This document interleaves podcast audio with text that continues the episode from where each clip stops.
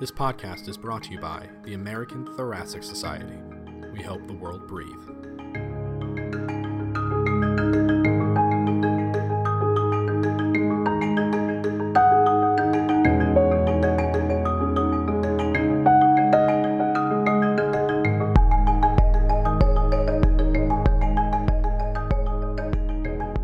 Michael Lanspa. Thank you for joining us in our Out of the Blue podcast. Today, we're going to discuss an article by Dr. Seppo Rinne and colleagues entitled Perspectives on Burnout from Pulmonary Critical Care and Sleep Medicine Division Directors. I'm joined today by Dr. Seppo Rinne from the Center for Healthcare Organization and Implementation Research at the Veterans Affairs Hospital in Bedford, Massachusetts. Dr. Rinne is an assistant professor of medicine at Boston University. Uh, welcome, Dr. Rinne. Thank you. I'm happy to be here. Great. Well, I'd like to start by discussing the term burnout. Uh, what, what's the term burnout mean to you? Yeah, I love that question because uh, this is a term that has grown a lot of popularity in, in current literature, pop culture, and even daily conversation. It's a term that is not without controversy, and I think that there is a lot of pushback on this term, partly because it uh, sometimes denotes a little bit of blame that, that this is an individual problem uh, and not an artifact of the systems and organizations that uh, produce burnout. I think there's an interesting conversation that we can get to in the article about uh, how that perception is not manifested by the pulmonary division directors in the uh, responses to the survey that we collected. Burnout is essentially a term that means uh, a work related psychological state that is associated with emotional exhaustion, depersonalization or cynicism, and a low sense of personal accomplishment. Yeah, no, I think uh, you hit the nail on the head about the controversy here and the c- concern about blame. I also share your uh, your comment about uh, perhaps it is an uh, inappropriate thing to use burnout for uh, physicians who may be in a toxic environment. Uh, we'll, I think we'll, we'll get into that uh, a little bit later in the discussion. I wanted to talk about one of the more interesting aspects of your study, and that's that you approach division directors instead of all physicians. So, why did you focus on division directors? Yeah, okay, that's a great question. So, we focused on division directors primarily because we used a survey that was already collected. This was a survey that was administered to division directors uh, within ATS, and uh, the goal was to assess the local work environment and working conditions and work standard across uh, different division directors. So we, we had the benefit of already using this data, but I also think that this is a really critical source of data, and, and particularly because uh, I'm an organizational researcher, and, and what that means is I, I try to understand the organizational structures that influence uh, quality of care, the, the issues related to leadership, to teamwork, to relationships, and within the field of organizational research, we recognize that this role, the division director, plays a key role in securing kind of the environment and uh, in setting the tone locally and in negotiating between the higher leadership, what may be, for example, the CEO of, a, of an organization, of the healthcare system, as well as with the faculty and the people who are um, frontline providers. And so that role is, is really key and understanding what their perspectives on burnout is provides an insight into how the tone, what the local work, uh, workplace climate is like, and how uh, faculty perceive the support of their organization. And I thought that was a great idea to uh, focus on the directors. What, what did you actually ask them? What sort of questions did you ask on your survey? Yeah, these are questions that are very basic, and, and they were uh, one was a yes no question. It was basically uh, is burnout a problem uh, within your division? And then we asked about what are the causes of burnout? What are the potential solutions? In, in particular, what are the solutions that you've done that have been effective to address burnout? And so it gave the uh, the respondent an opportunity just to express how they perceive burnout uh, in uh, in an open text format, and we could use that to do a uh, qualitative analysis and understand how do these different responses uh, group together in emerging themes. So you, you mentioned free text responses and trying to analyze that. You used grounded theory analysis. How, how did you, I, am unfamiliar with grounded theory analysis. Could you kind of explain that a little bit to me as well as our viewers? Yeah, absolutely. Grounded theory analysis is a, a qualitative research method. And essentially, it allows inductive themes to come from the data. In other words, we don't go in with a preconceived notion about what uh, what the burn what the drivers of burnout are and what the solutions to burnout are. And, and we did that importantly because um, we wanted to know what do the division directors feel.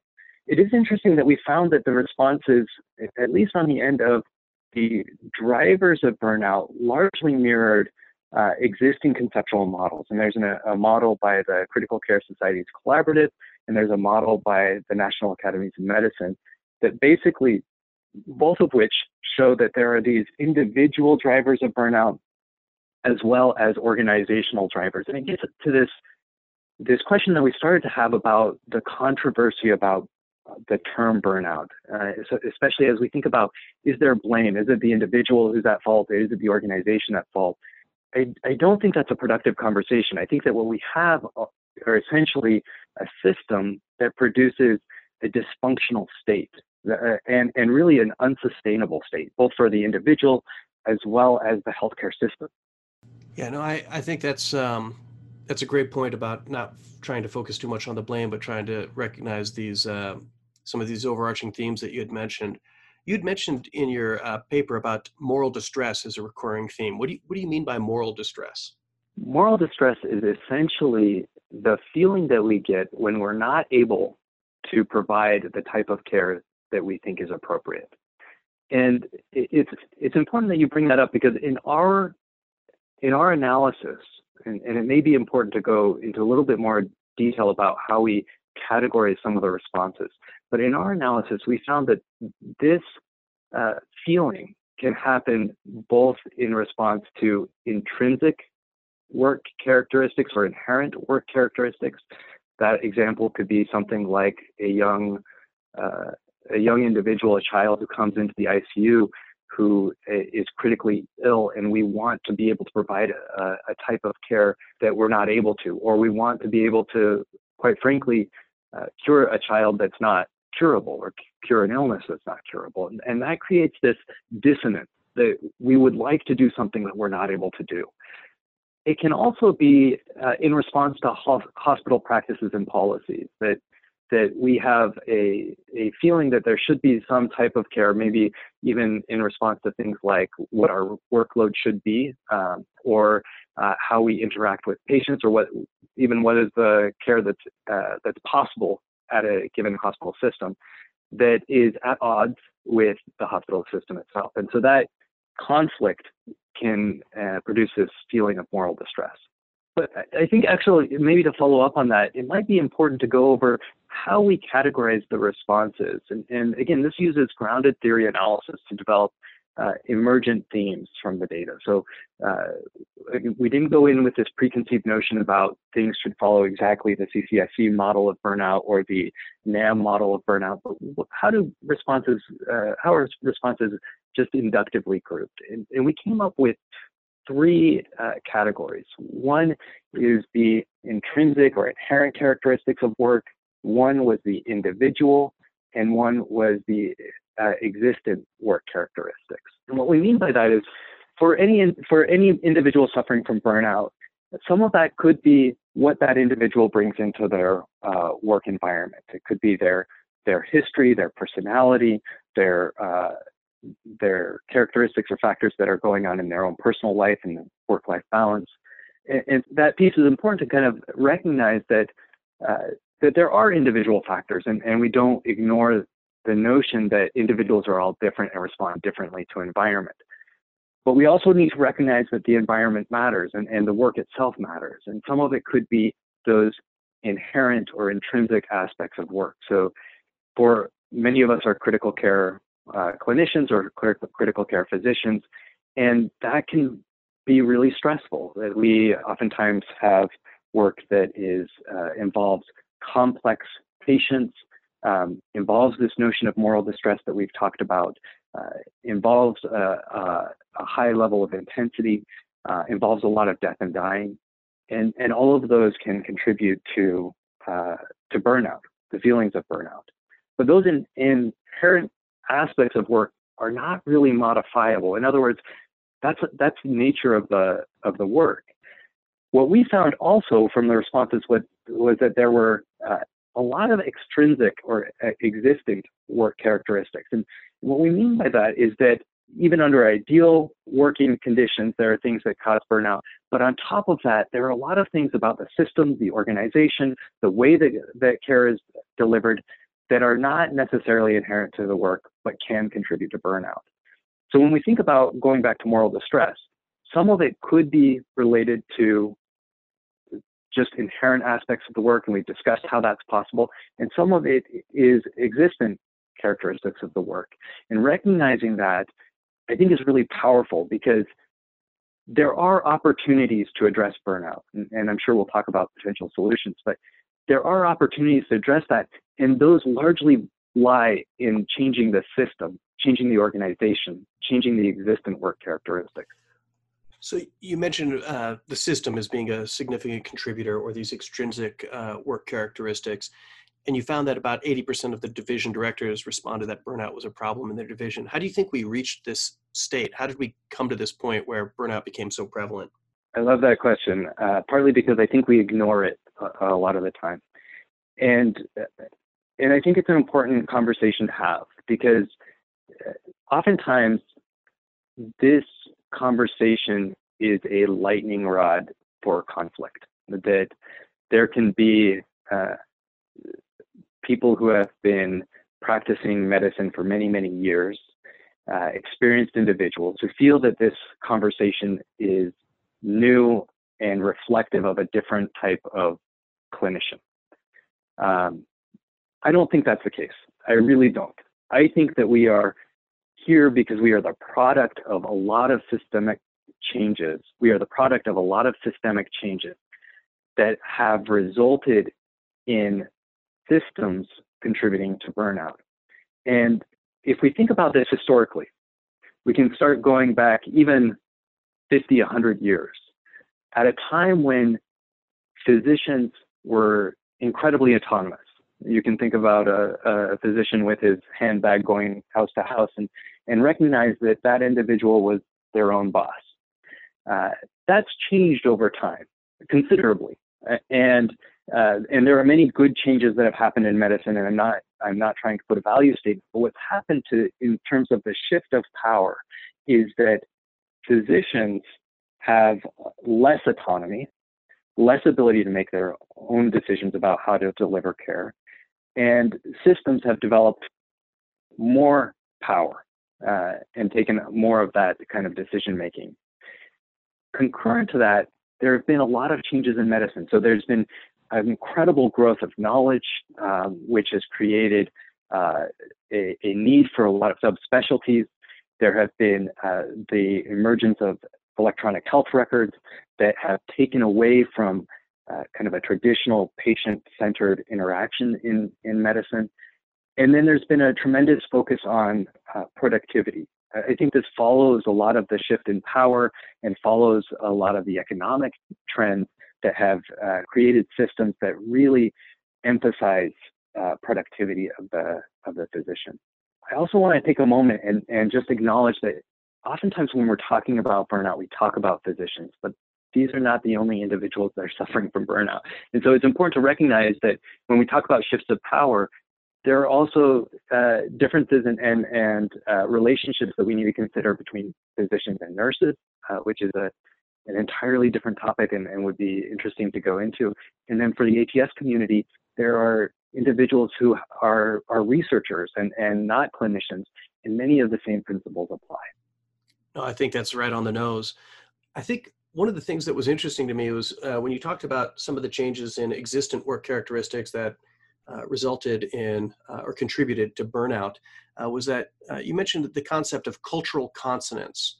I was hoping you might be able to go in a little bit more detail about what you think that means or how uh, these characteristics might affect physicians' cultural consonance.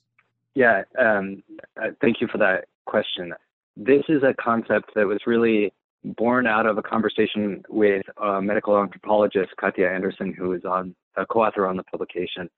And I think it really hits the nail on the head. Cultural consonance is really a phenomenon that describes our ability to live up to our shared expectations. And so maybe this gets a little bit at your former question about how did we get here. Um, as we've entered medicine, many of us had this image of what a physician does, uh, or an image of what a nurse or, or, or a scientist does. And uh, we share that image as a, as a shared cultural expectation. Then reality hits.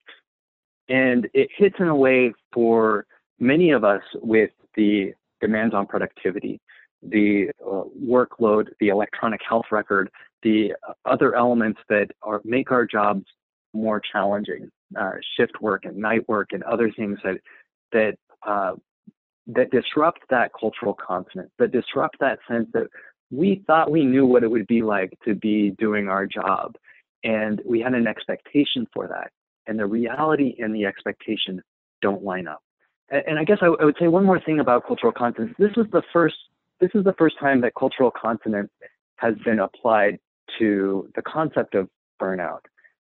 But I think it's really important, and, and we keep on going back to this uh, controversy around the, the term burnout, but it's really relevant because what we see in our responses is that, at least not the level of the pulmonary division director, they are largely not shifting blame. They're recognizing that there are organizational and uh, system level problems contributing to burnout. Um, just as there are other uh, elements in work and, and, the individual characteristics. Yeah, no, I think that's uh, I, th- I, think that's a very astute point that the pulmonary division directors recognize that this is more of a product of a toxic environment rather than uh, an individual physician problem. But I wanted to comment on some of the specific responses from the survey that make it seem that employers focus on the individual. One of the responses uh, stated that organizations that that do acknowledge burnout have a mindfulness or uh, programs or other activities that we don't have time to attend. Another response uh, was to recommend to retire, and both of those seem to place the burden on the physician to either adapt to or uh, leave what seems like a toxic environment. So, why do you think we haven't spent more time focusing on changing the environment? Oh gosh, I wish I had a great answer for that question. Uh, I, I, don't think I do. Um, I think you are right on that there is there are certainly systems, many many systems that do not recognize the uh, harm of burnout, do not recognize the contributing factors to burnout, and even as you noted within the responses, there were there were some there were a variety of responses in terms of their awareness of this concept of cultural consonance and uh, of the existent work characteristics that could be contributing to burnout at the end of the day, I think it goes back to this, con- this conversation we were having about uh, the history of burnout, the history of medicine, and what's contributed to us being here. We still operate in systems that uh, that are really productivity driven, uh, that are focusing on medicine as a business, and that fail to acknowledge that addressing burnout is a part of a healthy, uh, both from the perspective of the clinician as well as the financial uh, aspect, that is a healthy response. So there have been many articles written on uh, the potential harms of burnout, both to patients as well as to clinicians. Um, eh, but there are some key ones that recognize that this that burnout impairs productivity. It impairs efficiency. And, and as much as this, uh, I think people bristle at this idea of, of uh, linking burnout to uh, the financial outcomes, it's important as we have these conversations to, to the leadership that they recognize that this is in the interest of the organization on many, many levels. I don't think that connection has been made. So, uh, to more directly respond to your question, why don't systems, health systems address burnout? I think it's from a lack of awareness. And my hope in this article and in and in the field of in, of, uh, of burnout in general is that we can raise the awareness and point out that this is something that will help the organization on many levels. You know, I think your point about trying to get administration to recognize that is uh, uh, is excellent. You know, I would say if I were to speak cynically, it seems like it would be cheaper to overwork a physician and have them be miserable, especially if that physician couldn't afford to quit due to debt. And uh, rather than make any sort of expensive change to improve physician well-being, I would think even if that same physician quit after five or ten years, you could just replace them with another. And so you had mentioned about, um, you know, there's a financial impact to this. And so how do you think we should try to get leadership to recognize the value, uh, the financial value in prioritizing physician well-being? Well, I think that your comment is very good. And, and part of that is that we need to recognize the different arguments that are involved with addressing burnout. That again, going back to this idea of the, the conflict around the term burnout, is that oftentimes what we what we see is organizations on on one level and uh, the clinicians suffering on the other side of the table and a conflict between the two.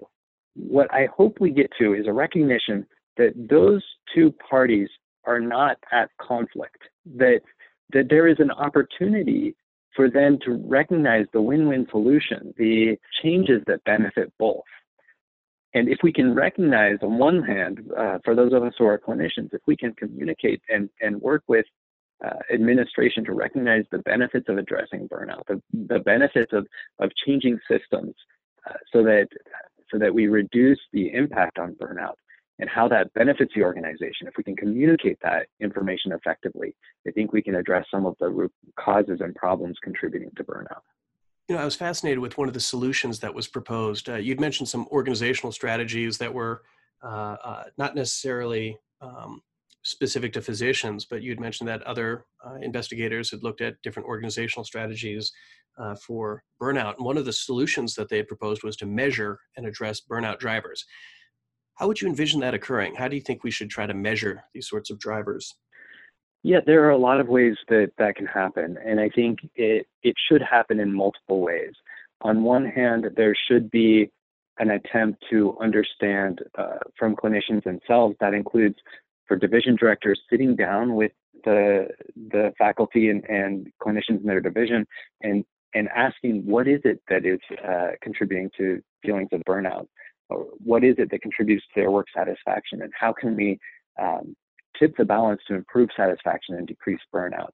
Uh, I think that there are a lot of other ways that could that we could measure and act on burnout. So one of those is to apply a survey instrument, and, and there are several validated survey instruments uh, like the Maslach Burnout Inventory or like the Mini Z, and and that allows us to understand what is uh, what is the feelings of burnout within a division and how is that benchmarked against uh, other divisions. Um, and then having I, I, think having group conversations and and uh, from a researcher we talked about these like focus groups but i think even sitting down uh, um, at different levels of the organization with trainees with faculty and having frank conversations. What is it about the environment? What is it about the work? What is about what is going on in, in individuals lives that we can help change and improve uh, improve the environment and, and reduce burnout so, what do you think the next steps are uh, for trying to fight this uh, growing crisis? You mentioned the need for additional research. What do you think uh, the next bit of research should be focused on? I think we need to be moving towards uh, more interventions, uh, and, and there are there are some of those interventions that have already been uh, evaluated and, and shown, for example, that having additional support in the form of scribes can help clinicians, that changing the uh, structure of and delivery of care so that, for example, uh, there are shorter rotations in for for attendings treating uh, on an ICU rotation.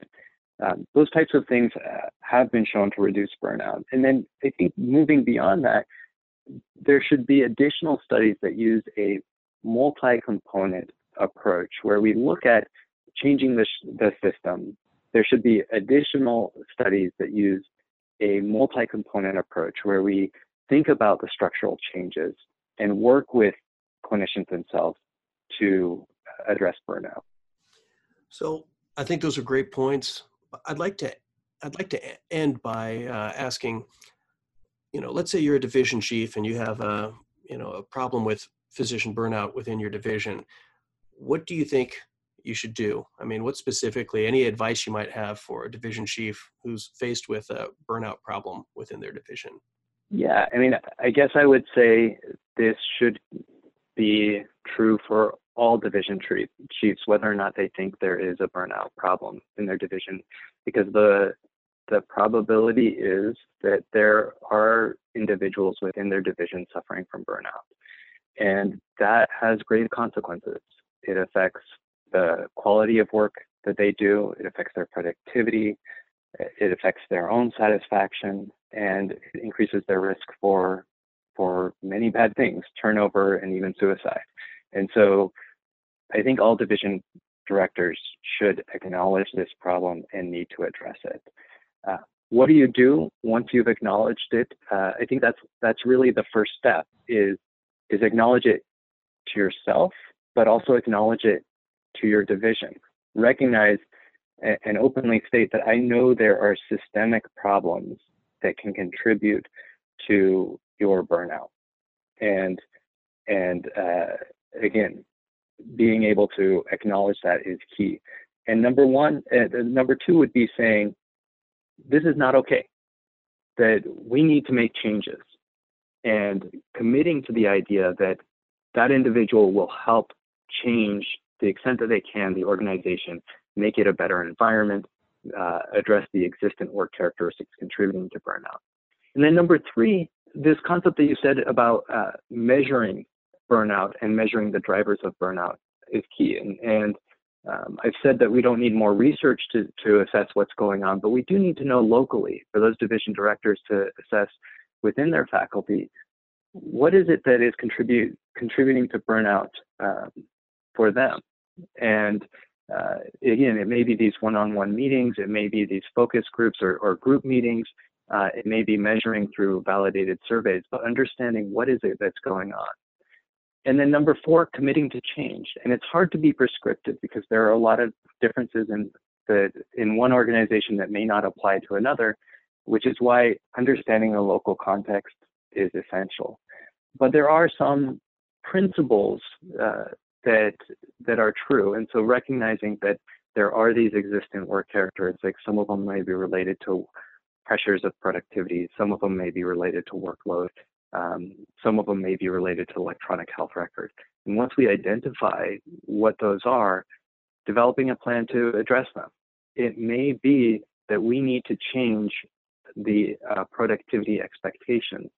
Uh, and in doing so, that may produce higher quality work and those are very difficult conversations, but recognizing the financial arguments and having that communication, um, not only with the division directors, but with the hospital administration, can really produce a, a, meaningful conversation that addresses what is best for the system, what is best for, for the clinicians, and what is best for the patient.